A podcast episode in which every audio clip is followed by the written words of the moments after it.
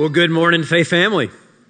I want to say hello to those gathered in Lakeville and our venue as well. If you have your Bibles, turn to Luke chapter 17. Luke 17 is where our passage will be this morning. Uh, if you're visiting with us, we've been in a series the last several weeks called the Grace Parade. Uh, we're looking at the uh, the radical, amazing grace of Jesus Christ, and, and I would just tell you that um, you know, as somebody that's studied the grace of God a lot, the more we look at it, the deeper we go, the more amazing it gets. Just when I think I've got this grace thing figured out, uh, God takes me to a whole new level of understanding and experiencing His grace. And so that's really what this series has been about. And so uh, uh, we've been looking at the ministry of Jesus specifically and seeing how it tends to attract the kind of people uh, that uh, you wouldn't necessarily uh, value the beggars, the rejects, the outcast. This is the grace parade that is Jesus' ministry. And so this morning, that grace parade continues in Luke chapter 17. And so I'm going to invite you, if you're able, to please stand as we honor the reading of God's word. And look here at Luke chapter 17 and verse 11. Luke 17, verse 11 says, On the way to Jerusalem, he was passing along between Samaria and Galilee. As he entered a village, he was met by ten lepers who stood at a distance. They lifted up their voices, saying, Jesus, Master, have mercy on us. When he saw them, he said to them, Go and show yourselves to the priest. And as they went, they were cleansed. One of them, when he saw that he was healed, turned back, praising God with a loud voice, and fell on his face at Jesus' feet, giving him thanks. He was a Samaritan. And Jesus answered, Were not ten cleansed? Where are the nine? Was no one found to return and give praise to God except this foreigner? And he said to him, Rise and go your way. Your faith has made you well. Would you pray with me?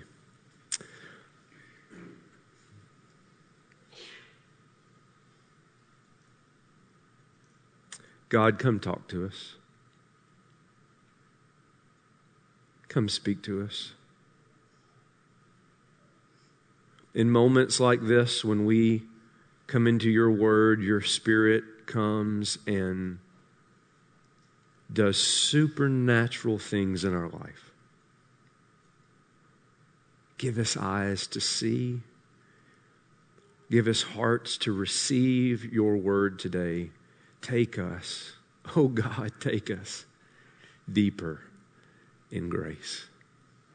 And I ask it all for the glory of Jesus, in whose name we pray. And God's people said, Amen. Amen. You may be seated.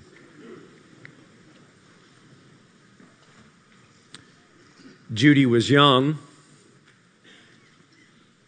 attractive, successful, and on a hot June night in Florida, found dead.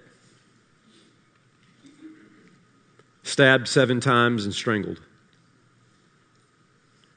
Her story would have probably been forgotten along with her body had they not discovered a, a journal, a, a diary of sorts that uh, detailed the struggles that she had in her life. Her struggles weren't all that abnormal. She struggled with getting old and getting fat and getting married and getting by. But more than anything that she wrote about in her journal was the struggle of being alone. In one entry, she wrote, quote, Where are the men with flowers and champagne and music? Where are the men who call and ask for a genuine date? Where are the men who would like to share more than just my bed? I would like for once in my life to know what it's like to be loved. Judy never did. In another one of her entries, she wrote, quote, I see people together and I'm so jealous I want to throw up. What about me? Who is going to love me? I'm so old, unloved, unwanted, abandoned, used up. I want to cry and sleep forever. As one Miami Herald reporter kind of defined her life as he covered the story. He described her life this way, quote, Judy's was a life that failed to connect. Surrounded by people, yet living on an island. Many acquaintances, yet few friends. Many lovers, 59 men in 56 months to be exact. But never finding love. They say she died from the wounds of a knife. I say she died from loneliness long before. As I thought about her story, I thought about those lyrics of the Beatles song that go like this. Eleanor Rigby died in the church and was buried along with her name, but nobody came. Father Mackenzie wiping the dirt from his hands as he walks from the grave, nobody was saved. All the lonely people, where do they come from? All the lonely people, where do they belong? Come here, faith family. Have you ever felt alone? My guess is that at some point in your life, you have had that feeling of being alone, maybe being abandoned as a child. Maybe it was that lonely walk in the night the regretful morning, the forgotten birthday, the empty pews, the life after divorce, the silence of the nursing home, the phone that never rings, the date that never was. The future that will now never be. We were told as children, all alone, whether you like it or not, alone is something you'll be quite a lot. You say, Pastor, why so sad? Why would you start a sermon like this? Why do you want us feeling this kind of feeling at the beginning of a sermon? Here's why. Because it's exactly how 10 people in Luke 17 felt every day of their life. Verse 12. And as he entered the village, he was met by ten lepers. Underline this, who stood at a distance. This is Luke's way of saying theirs was a life that didn't connect. They lived alone. Total isolation from the world. You understand, my dear friends, if, if tax collectors were scum of the scum, uh, lepers were the rejects of all rejects. Nobody talked to them. Nobody associated with them. Nobody even wanted to look at them. Disgusting. And for heaven's sake, nobody wanted to touch them. All alone, whether they liked it or not, alone was something they were quite a lot. And my guess is if you've studied the Bible at all, you understand why this is the case. Uh, leprosy was a highly contagious skin disease, and anybody that was suspected of even having it had to go to the priest at the temple for, to be inspected to see if they had the disease. And if it was found out that they did indeed have the disease of leprosy, here is what would have to happen according to the Old Testament law. Leviticus chapter 13 and verse 45. The leprous person who has the disease shall wear torn clothes and let the hair of his head hang loose. He shall cover his upper lip and cry out, unclean, unclean. He shall remain unclean as long as he has the disease. He is unclean. Now, everybody say this next phrase with me. He shall live alone. His dwelling, don't forget this, his dwelling shall be outside the camp. In fact, of the 61 defilements in the law, leprosy was the second worst. You say, what was the first? I'm glad you asked. A corpse. You're second only to a corpse. Why? Because you're not that far from being one. Feel it. Ten lepers have been removed from their families. There's no more butterfly kisses with your little girl. There's no more throwing the football with your son. You're never going to be embraced by a loved one or a friend again. If people see you, they laugh, they mock, and they run the other direction. You're not allowed to even step foot anywhere near the temple. And for at least one of these chaps, he's got it even worse because he's a Samaritan. That means he's not only socially isolated, he is racially isolated. He is religiously isolated. Please, faith family, you gotta feel this. You've got to see this text from the perspective of the leper. I want you to imagine a life ignored avoided, distant, disgraced, rejected, unloved, unwelcomed, untouched, alone. And guess what? Every time, just in case you forgot your condition, every time somebody would walk by you, you got the pleasure of reminding yourself of this life sentence by announcing for them and the world unclean.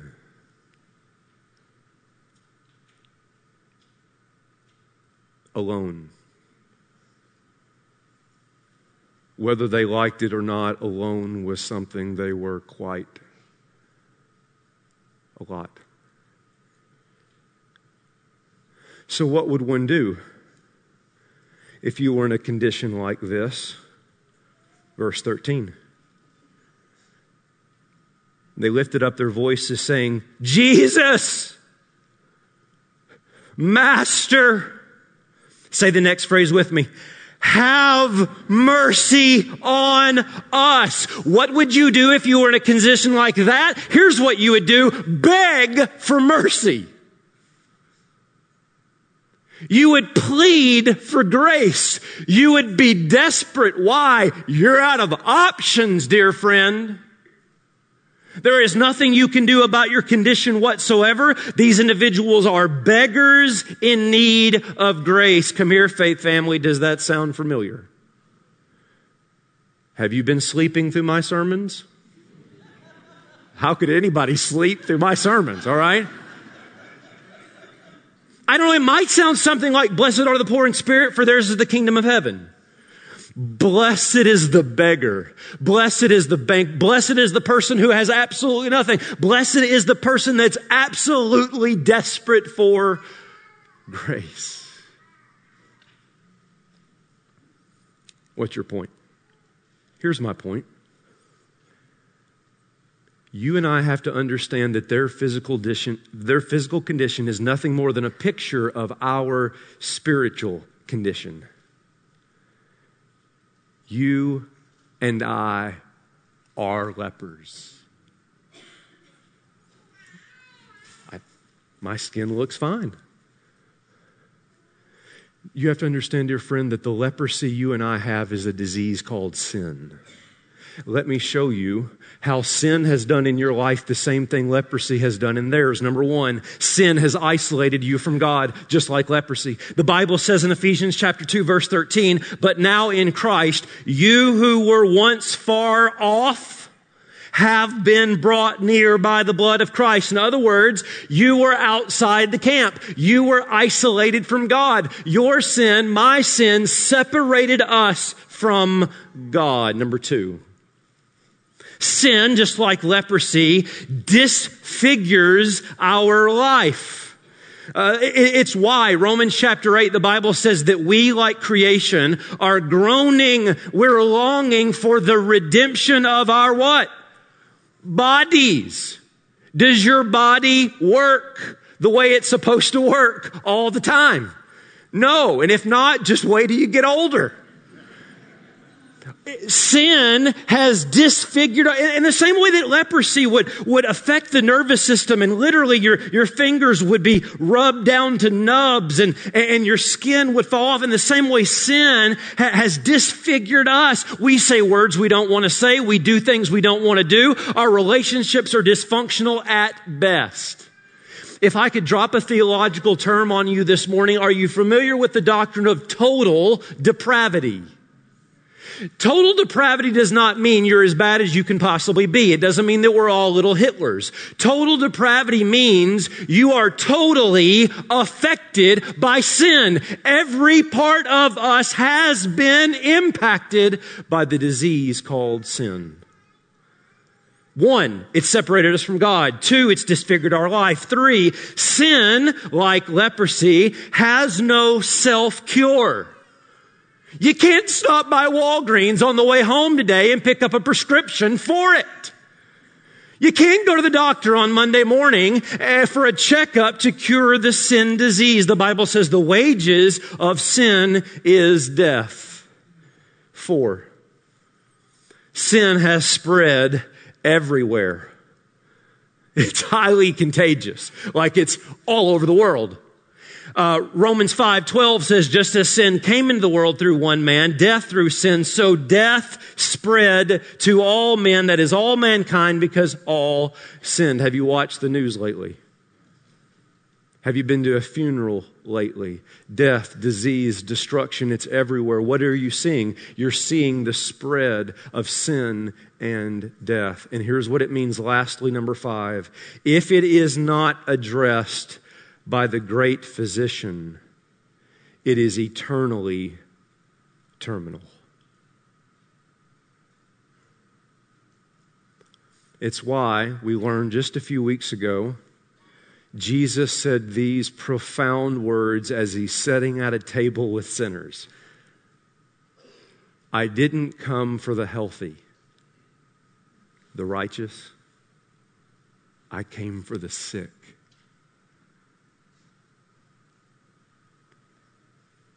Lakeville venue, everybody right here, don't read this passage and have pity on them read this passage and say, I am them. But by the grace of God, we are spiritual lepers desperate for saving grace. Amen? Well, boy, have you come to the right place. Boy, have these lepers come to the right person. Look at verse 14. When they saw, when he saw them, he said to them, go and show yourselves to the priest. And as they went, they were cleansed. Let me first point out what Jesus does not do. And I think this is important to point out because this is what everybody else would have done. Jesus' response is not, stranger danger, stranger danger, get away from me, you sicko. Ooh, gross. Don't touch me. They would have seen that a thousand times. That's what everybody in the community would have done to them. As soon as they saw them coming, they would have run the other way. Jesus, come here, come here, come here. Jesus talks to them. Don't miss the sweet grace in that. I wonder how long it's been since they'd had a normal conversation. I wonder how long it had been since anybody had actually even addressed or acknowledged who they were. And Jesus talks to them. Now, we don't see it necessarily in this passage, but Luke gives us in other places something else that Jesus would do to those with leprosy. Look at Luke chapter 5 and verse 12. While he was in one of the cities, there came a man full of leprosy, so the same condition. And when he saw Jesus, he fell on his face and begged him, the same crying out for mercy. Lord, if you will, you can make me clean. And watch. Jesus stretched out his hand, say this next phrase with me, and touched him. Can you imagine what that felt like? Nobody's touched me in years. I have forgotten what hug feels like. And Jesus embraces him and says, I will be clean. And immediately the leprosy left him. Get this imagery of grace in your mind. Jesus speaks to the kind of people that nobody else will speak to. Jesus associates with a person that nobody else will come close to. Jesus embraces a person that nobody will touch. Jesus is a friend of sinners. Hallelujah. How beautiful is that? Two things are obvious at this point that should be expressed. One is that the power of Jesus is seen in his ability to heal. Listen, faith family, ain't nobody do what Jesus do. Do you know who you're dealing with? Do you understand who this man is? That's in one part what Luke is trying to say. This is the one that calms the storms. This is the one that says demons out and they listen. This is the one that brings healing with a word and cleansing with a touch. Faith family, do you know who you're dealing with? He's not some bobblehead doll action figure. He is Messiah. He is Son of God. He has power over creation to subdue the creation. He is King of kings and Lord of lords, demonstrated in his power to cleanse. Who you dealing with? And that is in part what Luke is trying to show us. Who is this one who can calm the waves? Who is this one that can cleanse the leper? It's Jesus. But let us not stop there in seeing that his power is seen in his ability, but secondly, that his grace is seen in his willingness. Here's my point. It should not be overlooked that just because Jesus has the ability doesn't mean he has the obligation. He's not walking by and saying, My goodness, in light of your morality, I mean, you're one of the good lepers. So clearly, I'm obligated based on the life that you've lived to heal you. Jesus has no obligation like that whatsoever. He heals not just because he has the power to, he heals because he loves giving grace. The un obligated gift from a, the undeserved gift from an unobligated giver. Now, before we move on in the text, it should be noted that this is not absent from faith, is it? Uh, but we're back in Luke 17 if you're following along, all right? Um, when Jesus says, Get up and show yourself to the priest, they've not been healed yet. Are you with me? In other words, Jesus is asking them to respond in faith, to, to step up and move towards the temple where, where, they would be inspected. They don't understand why yet. They've not been healed yet. Uh, and they're getting up and saying, I don't understand what he's asking us to do because if we go to the temple and we've not been healed, we're going to be mocked again. We're going to be shamed again. We're going to be laughed at again. And somewhere along the way, gone. It's gone. Theirs was an act of faith in the person of Jesus Christ. Is this not a sweet picture of the gospel? In fact, I think this story really shows us the story of the gospel. Let me summarize it quickly. Notice it on the screen. First, you would see their condition. They're isolated and separated just like we are because of our sin. Then you notice their cry, have mercy on us, lepers, have mercy on us, sinners. And then you see their cleansing, which is by grace through faith. Don't you see? That's not their story. That's ours. Let me give you a perspective. Y'all with me this morning? Lakeville venue, I know you are, right? Let me give you a perspective of church. Here's a perspective of church. Berean Baptist Church is a leper colony of those who've experienced the radical grace of Jesus.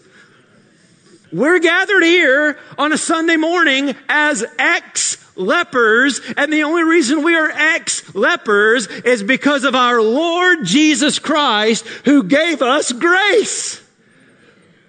That's church. This is our story. This is our song, praising our Savior all the day long. It's a picture of the gospel.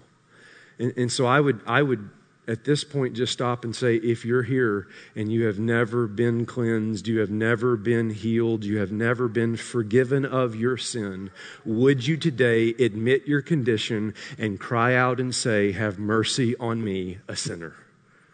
And I will tell you this though he is unobligated to do so, he will save.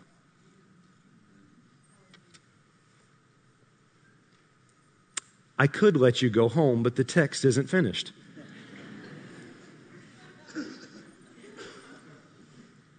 what we see next is the response of all this grace. The condition that they're in, they cry out for mercy, and by grace through faith, they are cleansed. But then watch the response in verse 15. Then one of them, when he saw that he was healed, turned back, praising God with a loud voice, and he fell on his face at Jesus' feet, giving him thanks. Now he was a Samaritan. Now, is this not the response that you would expect? Hello? Wouldn't you expect gratitude to follow grace? I mean, just think about how their life has changed. No more isolation, no more leopard jokes, now reconciled with family and friends. They have, in the truest of sense, a new life. And this is the response that you would expect, a response of gratitude. Let me give you an illustration of this that I think summarizes this so well. It's a, a, story that happened in Brennan Manning's life. Don't be nervous. I don't agree with everything that Brennan Manning writes, but I think he gets grace right. I like what he says about grace. He talks about a time when he was uh, speaking at a conference in Louisiana, and after the conference, somebody that he had never met walked up to him and gave him a check for $6,000. Now, I don't know if I've met everybody here today, but that's a great idea. just kind of throwing that. I just, it's totally for free. Anyways, Brennan realized that two weeks earlier he had met a man in Juarez, Mexico that had 10 children, three of which had died because his family lived in a trash heap there in Juarez, Mexico. Brennan thought the best thing to do is to send all $6,000 to that man. And that's what he did. Brennan then says that, get this, within two days, two days, the man had written him nine letters explaining how the money was being used to help his family and help his neighbors. And it was out of that that Brennan writes this, quote, when a man receives a gift of grace, he first experiences, then expresses genuine gratitude. Having nothing, he appreciates the slightest gift. As Christians, the deeper we grow in Christ, the more we realize everything in life is a gift. Amen? The song of our lives becomes one of humble and joyful thanksgiving awareness of our poverty causes us to rejoice in the gift of being called out of darkness and into light and being transferred into the kingdom of God's Son.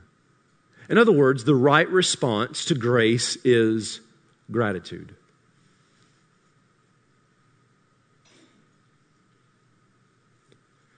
Which is what makes the next two verses so shocking.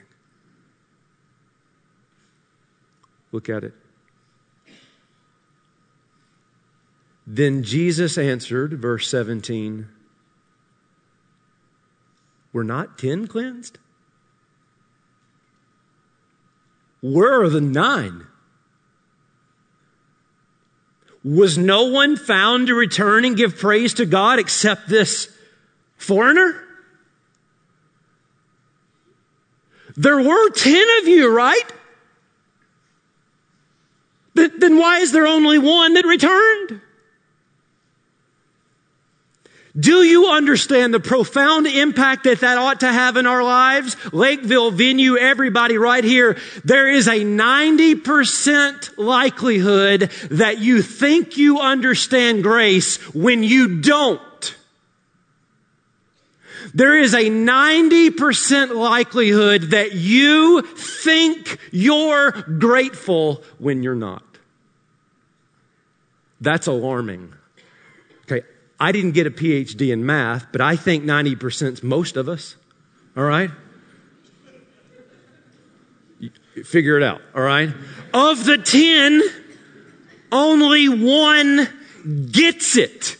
Which causes me to ask the question of the text, is there something potentially in those nine? Could there potentially be something in me that would cause me to miss it? And there are three things that you need to be very, very careful of. Number one, a feeling of entitlement. What, what was that? Preach, preacher? I'm pretty sure I heard that somewhere. You know, something clicked this week as I was studying this passage, um, and it's called the verses right before it. It's always helpful when you're, anyways. Um, so I went back and I was reading what was going on in the narrative leading up to this story. What was the story before the story? And the light bulb went off. Let me show it to you, verse 7. Luke 17, verse 7. Well, any one of you who has a servant plowing or keeping sheep say to him when he's coming from the field, Well, come at once and recline at table. No. Would he not rather say to him, prepare supper for me and dress properly and serve me while I eat and drink and afterwards you will eat and drink? That's the, that's the normal thing. That's the understanding of the way it worked in a, in the ancient Near Eastern household. Verse 9. Does he thank the servant because he did what he was commanded? Verse 10. So you also, when you have done all that you were commanded, say, we are unworthy servants. We have only done what is our duty. In other words, what's the story right before the story? The story right before the story is this. Somebody has done what they're supposed to do, but's expecting more than they deserve. Follow that with another story about nine lepers that get more than they deserve and are nowhere to be found. Light bulb? Could it be that you're not grateful because you've started expecting grace? Could it be that one of the downsides of preaching a sermon series on grace is you'll start thinking that you should get it? And what have I said a thousand times? The moment that you expect grace is the moment you don't understand grace. Be very cautious about a mindset of mentality because it will rob you of gratitude. Number two, the trap of idolatry. The trap of idolatry. Here's where I get this. Think of this imagery. Nine, oh, I feel like you're with me. This is fun, right? Nine are going to the temple, one is going to Jesus.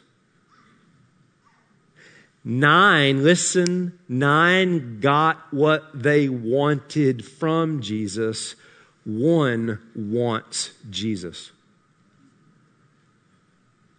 Nine of them would say, the greatest day of my life is when I got healed. Do you know why? I got my family back. I got my job back. Me and my buddies, we hung out that night. It was the greatest day of my life. But one will say the greatest day of my life is when I got Jesus. Be careful when you're giving praise reports because the first thing out of your mouth may very well be your God. I'm thankful for my health. Or I'm thankful for Jesus. I'm thankful for my health is the nine. I'm thankful for my family is the nine.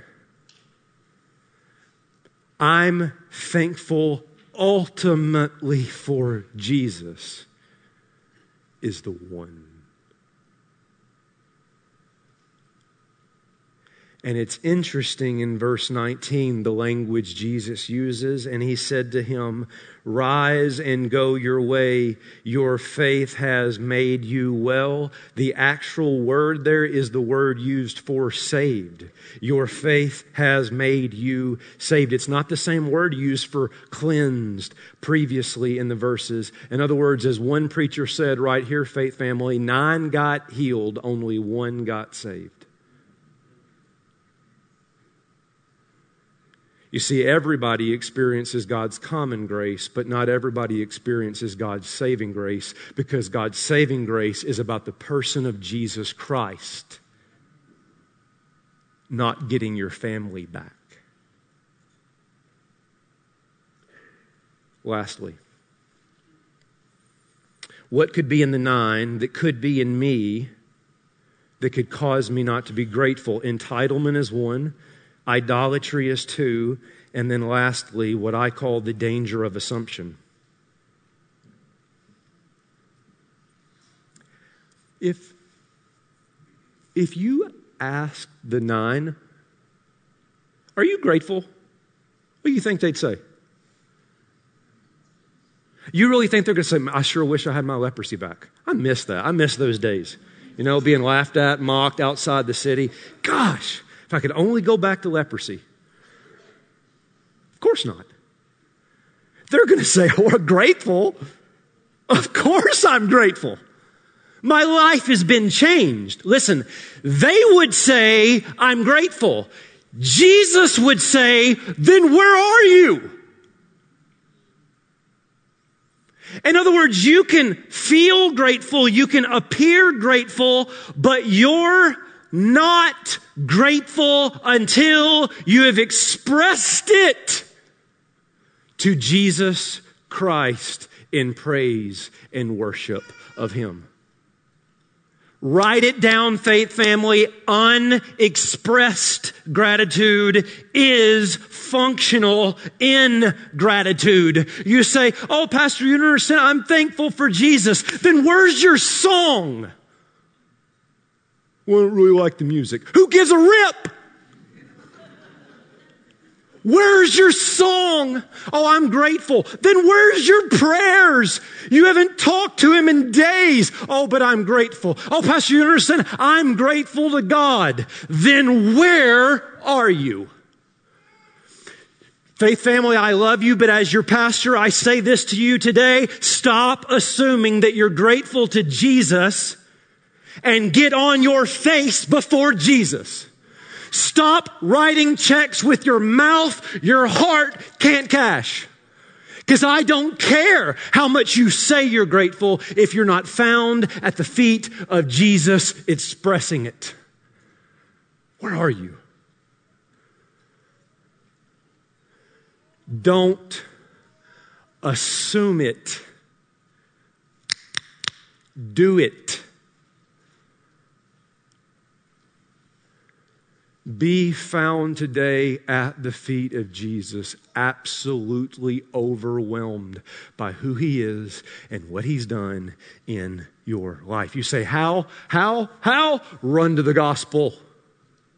As seen in this passage their condition, their cry, their cleansing. In other words, when you live daily in the gospel, you walk daily in gratitude. Write that down. That's good. All right. When you live daily in the gospel, you walk daily in gratitude. Why? Because in the gospel, we are constantly aware of how undeserving we are and how gracious he is. Amen. Please, please don't let it be found today that we are one of the nine. Assuming gratitude. Could we be the one that just runs to Him today, absolutely overwhelmed at His grace in our life? I'll close with this. It was a little boy he went to the pet store to get a puppy. He looked through each one, examined them carefully, and found the one he wanted. He starts to leave, and the owner of the store said, Young man, uh, you may want to get that puppy because puppies like that don't tend to last very long. You better get it while you can. He said, I'm not concerned at all. Uh, he'll be here when I get back. A few days later, the little boy came back and he paid the store owner his money, and sure enough, there was the puppy that he wanted. he grabbed him and was heading out the store. And the store owner stopped him and he said, Young man, you don't want that one. He's limp. He'll never run with you. He'll never play fetch with you. Why don't you get one of the healthy ones? And the little boy said, That's okay. This is exactly the kind of puppy I've always wanted. And as he walked out the store, the store owner looked at him and noticed that coming out from his pants leg was a brace for his crippled leg.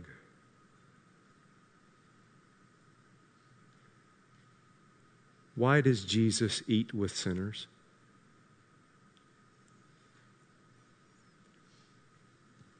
Why are lepers a part of the grace parade? I'll tell you why. Because Jesus identifies with what it's like to be taken outside the city. because Jesus knows what it's like to be rejected by everybody. Because Jesus knows what it's like to be all alone. And that's why he gives grace to lepers like me. And all God's people said, Pray with me.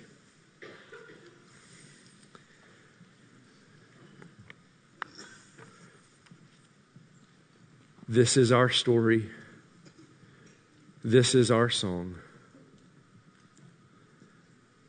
Praising our Savior all the day long. God, that's the song of our heart this morning.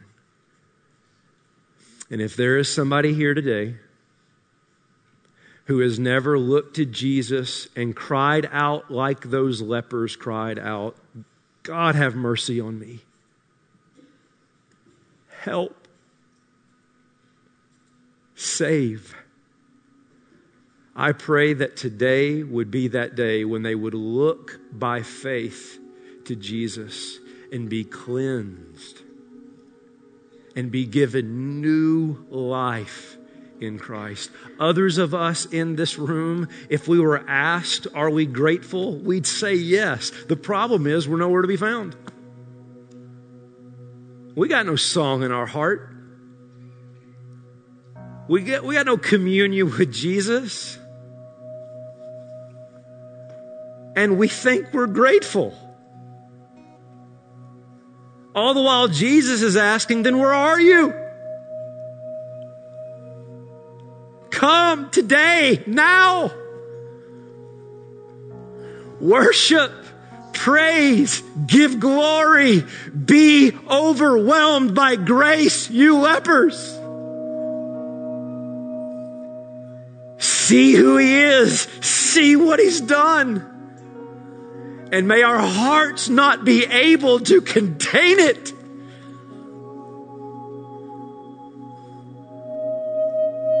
Though everybody go to the temple, today we're going to Jesus